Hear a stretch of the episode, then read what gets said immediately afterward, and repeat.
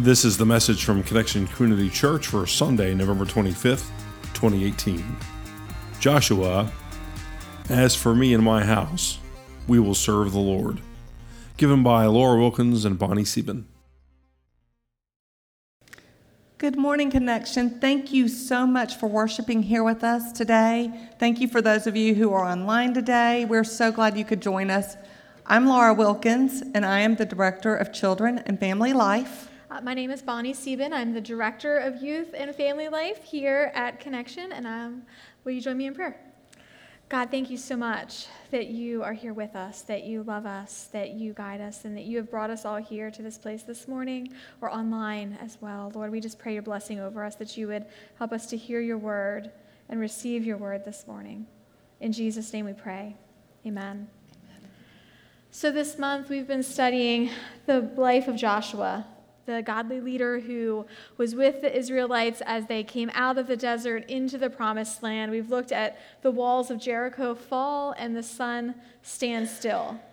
And today we're taking a look at the end of Joshua's life as he has come to a point where he knows his time of leadership is almost over and that he's going to go and be with the Lord. And so, recognizing this, Joshua in the 23rd chapter of the book of Joshua gathers the people together, the leaders of Israel, the spiritual leaders, the political leaders, and he gives them kind of a his, history. He gives them a, a sermon and tells them and reminds them how God was with them, was with them as they were led out of slavery, was with them as they were in the desert, was with them as they came into the promised land, and all of the things that God has done to take them from where they were to where they are now. He reminds them of these things, and at the end of all of that, he makes a very bold declaration. In Joshua 24, verses 14 and 15, a very famous passage of scripture, he says this Now fear the Lord and serve him with all faithfulness. Throw away the gods your forefathers worshipped before the river and in Egypt, and serve the Lord. But if serving the Lord seems undesirable to you, then choose for yourselves this day whom you will serve, whether the gods of your forefathers whether the gods of your forefathers served beyond the river or the gods of the Amorites in whose land you are living.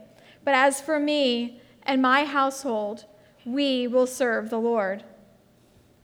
Joshua has seen God's hand at work in very clear and very powerful ways. He recalls and re- restates those blessings to the people, and he affirms that whatever they decide, whatever anyone else decides to do that day, he is sticking with God.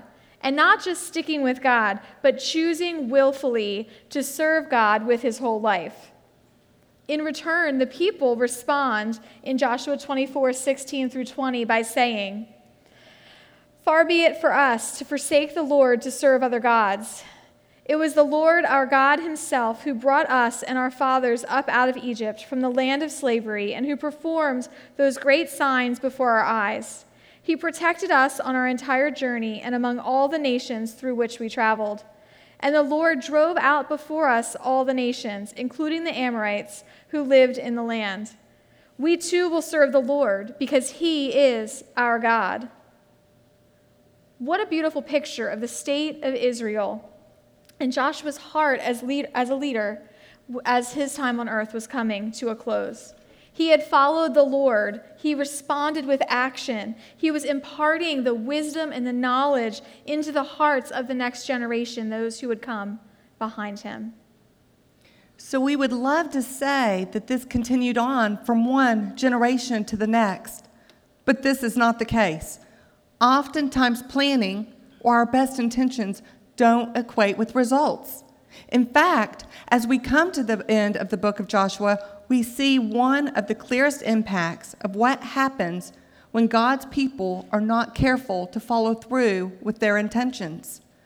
In Joshua 24 21, the people do declare, We will serve the Lord.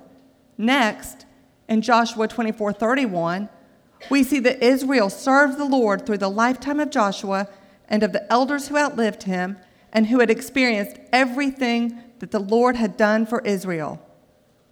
But then we arrived at the next generation. Just two chapters later, one generation removed, and we read in Judges 2:10 that after the whole generation had been gathered to their fathers, another generation grew up who neither knew the Lord nor what he had done for Israel. Think about that revelation. Just one full generation before, Joshua had made this great declaration that, that he would serve the Lord and their families would serve the Lord above all else. And the next generation didn't even know God or what he had done for them. How does this even happen?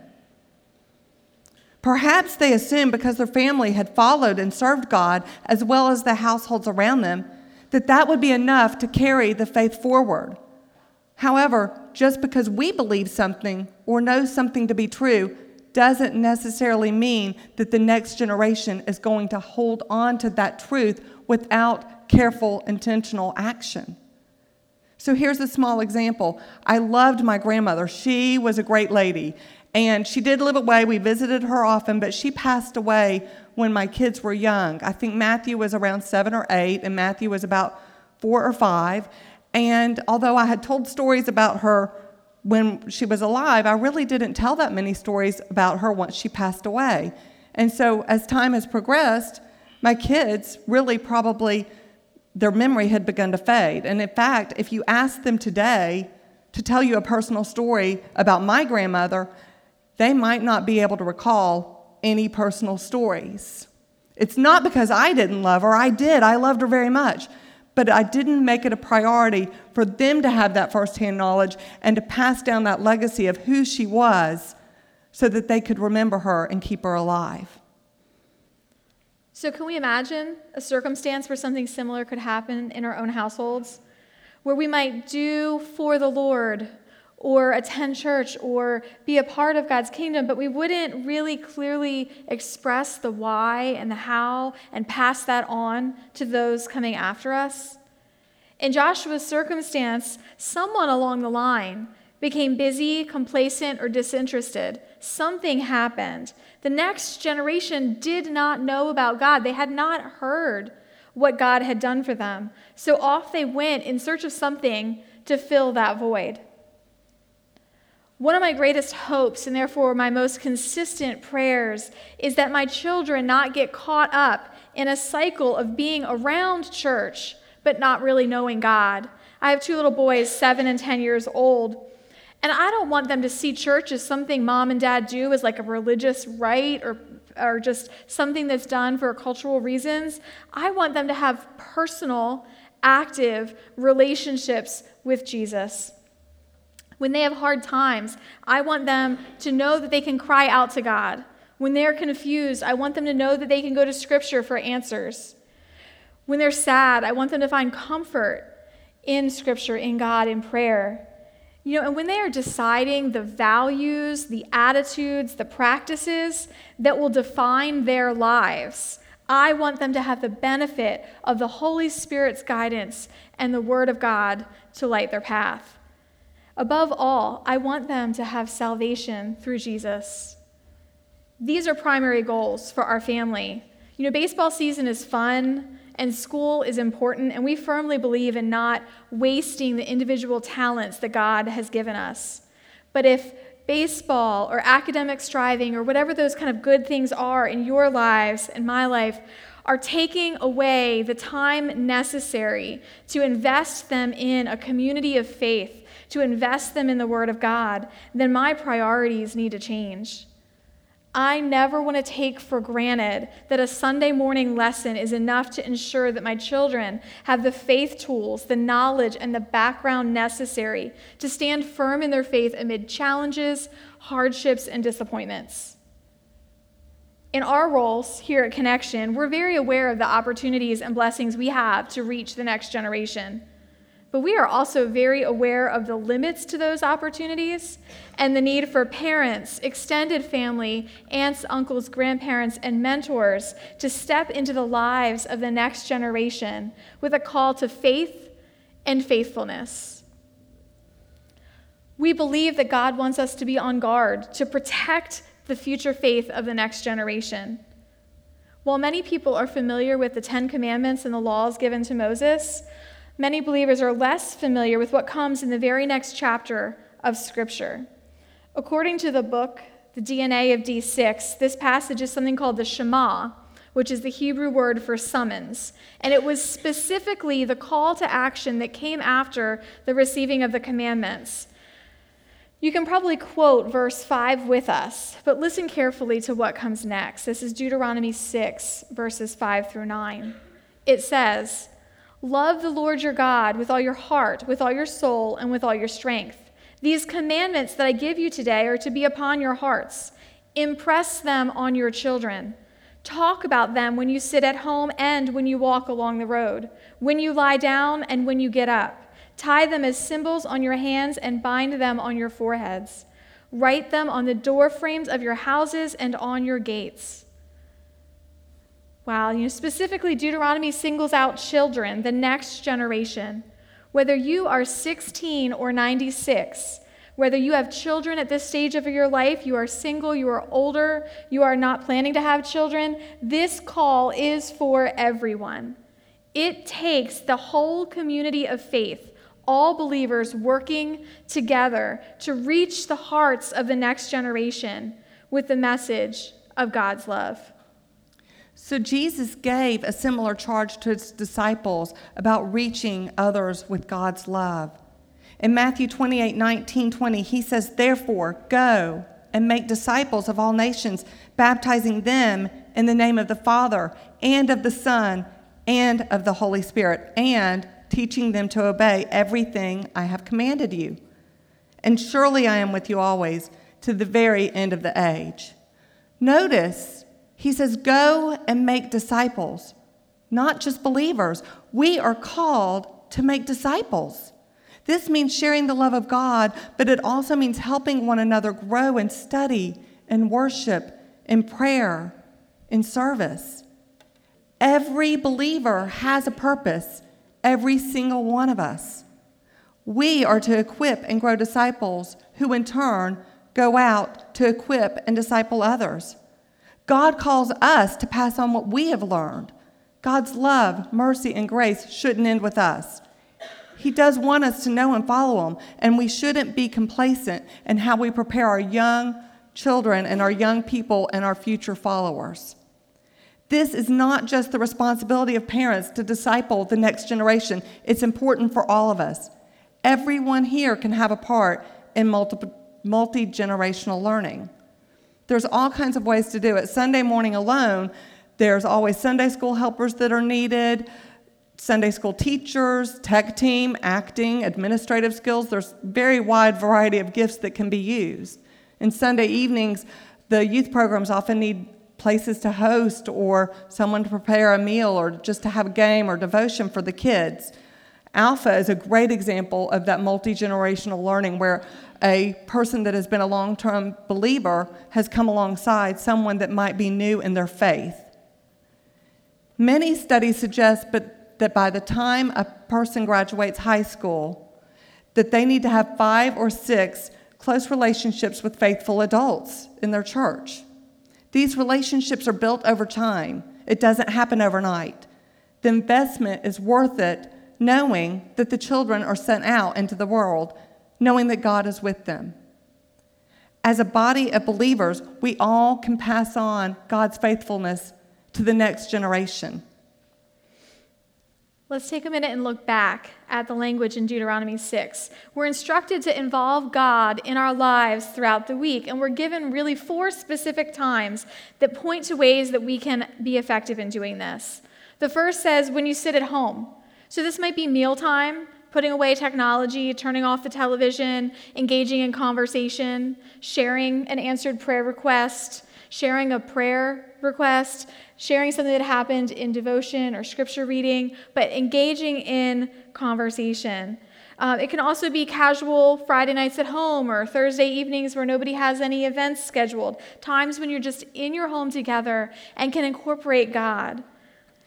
If you're looking for something a little bit more structured than that, there's an insert in your bulletin today for Right Now Media, and you might be familiar with this as a tool that small groups use here at Connection. It's something that the church invests in and pays for each year, and it's available to everyone who is attending. So you can fill this out and receive your own username and password. And what you can do with this is if you log in, there are children's cartoons Instead of whatever maybe just is on the television, you can have your kids watch a cartoon that has a scripture message and lesson to it. There are parenting series, there are marriage series, there's scripture studies, there's conference speakers. There's a probably I said earlier literally a million, I don't know, things on here, and so much of it could be incorporated in just 10 or 15 minute increments in your family a few times a week to accomplish that when you sit at home intentional faith conversation. The next time says when you're on the road.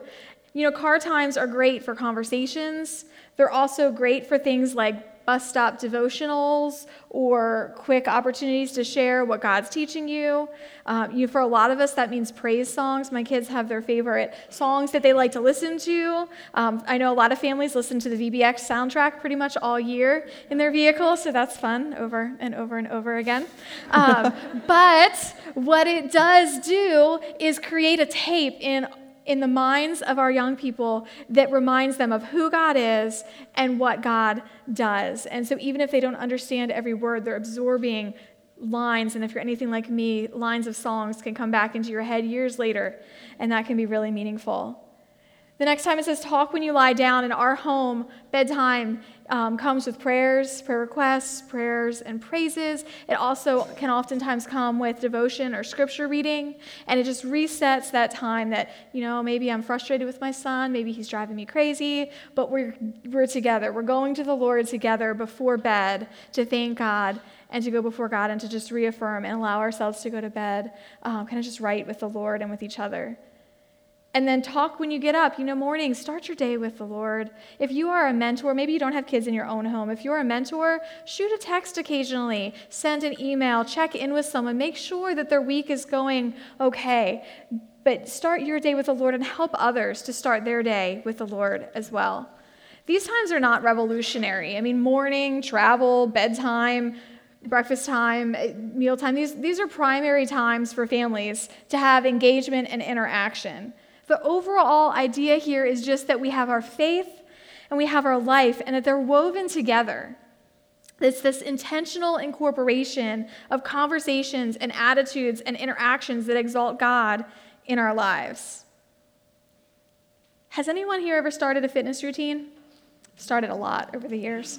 Um, if you know anything about starting a fitness routine, it's frustrating at first. No one likes to feel like a beginner. It's hard to feel like everyone else is better at something that you feel like you're fumbling your way through. And it's tempting to give up. But we know that if you stick with your fitness routine, you get better. You experience awkwardness and, sore and soreness and pulled muscles, but you get stronger, you get more effective, and you start to see the physical evidence of the effort you're doing. It is very similar when you start a spiritual fitness routine. It will be awkward. If your family is not a family who has ever prayed together, it would be awkward. If you are a family who has never done devotions together, it might create some stress or tension. These things, you know, if you've never shared an answered prayer at the dinner table, you might get a weird look. That's okay. You know, the first time I did yoga, it was pretty weird looking too. Um, but the point here is that over time, you can create habits and practices and experiences that become a routine and your spiritual muscles grow and develop. And each time you share an answered prayer or read a devotion at bedtime, your family is creating a new habit. Every time you just choose to to um, put Christian music on in the car instead of whatever's on the radio, you are creating something new in your family. If you're anything like me, you've also restarted a lot of fitness routines over the years. And you know, the same can be true spiritually. Maybe you were in a really great place a few years ago, and maybe that's fallen by the wayside. Maybe hard times have come. Maybe something has pulled you away. Maybe your family has gotten busier, or there's a stage of family life that's created something where things are just not where they once were. Today is not too late. Don't let past missed opportunities and disappointments keep you from restarting today in a new path, in a new direction, back where you really wanted to be. So, as we move to the final verse of the Shema, we see instructions to tie them as symbols on your hands and bind them on your foreheads. Write them on the door frames of your houses and on your gates. This is really about ensuring that there's constant reminders in your life to help keep you on track. Maybe it's keeping a scripture card in your car or in a journal, or maybe even you could keep it on your bathroom mirror. Um, I've been known to put them from time to time above my coffee mugs because I know I'm going to get coffee, and it's just a great reminder to remind me hey, I need to start my day with God. Loving God and knowing God's word and teaching the next generation ensures that we pass down faith. Our children are not going to be adult believers just because we tell them to, because we say it's the right thing to do. It's got to be impressed upon them, it's got to be woven throughout their day, throughout their life. And we can't close our eyes to the difficult topics that we'd rather not admit that are there. They're going to ask tough questions. Bonnie and I were recently at a conference, and one of the speakers, Lee Strobel, shared that the biggest reason college students walk away from their faith is because they come across questions they can't answer. So we need to encourage those questions now and give them real, loving answers. They might not be able to remember what, what the answer is when they get that question, but they'll remember that someone answered it and they'll know they can go back and ask one of those trusted adults to help them come up with the answer. But here's the thing we live in a really, really tough world. It's hard, it's confusing, there's violence, there's heartbreak, there's hurt, and it's, it's not a perfect world. And I would love to say it would be a cakewalk for everyone in here, but the kids, the children, one of the youth, all of the youth actually, are going to come across a point in their life where they are going to face some kind of unbearable heartbreak. It's going to happen, it's not perfect. And the world is going to tell them that life is out of control. And the world is going to tell them there's no hope. That's the world we live in. It's, that's what they want them to believe. We need to equip those children to know that God's word says He is with us always and that Jesus provides a hope well beyond our present circumstances. We need to pass that hope down that's going to carry them through when those hard times hit. We can't assume that someone else is going to come alongside them and give them that hope and tell them and remind them. We all need to make sure we're equipping them with this. Here on Sundays, it's important that we do the one hour well and do it with excellence. But how much better would Sunday be if it came alongside the rest of the week that was filled up with other God parts? What if what we hear on Sundays lines up with the other six days of the week? If we hold tight to what Joshua said and declare, As for me and my house, we will serve the Lord, we're on the right track. But what does that look like for you? Maybe God is calling you to take a new step of faith. He could be calling you to commit to Him with your whole heart. Or maybe you're even feeling a nudge to share your faith with someone, mentor someone, go a little deeper with someone new to the faith, or one of our youth. Whatever your individual next step, I do know this God is calling everyone, all of us, to make sure His mercy and His hope and His grace is passed on to the next generation and future believers of Christ. So, our first question comes to this Are you willing to stand up and say, As for me and my house, we will serve the Lord? But there's more. Are you willing to take it a step further, to go alongside others and help them grow in their relationship with the Lord, encouraging them to become followers, not just believers? Let's pray. Father God, we are so grateful for today to be together and talk about passing on the gift of your love and your saving grace. Thank you, God, for all of those gathered here today and for those who are watching us online. May we be used to show your love and your grace. May we be a light to those around us in this dark world. We thank you and we praise you in the name of the Father and in the name of the Son and by the power of the Holy Spirit. Amen. Thank you for joining us for our podcast. For more information about Connection Community Church in Middletown, Delaware, please visit our website at justshowup.church. You can also call our church offices at 302 378 7692. Connection Community Church, connecting people with Jesus and the life he offers.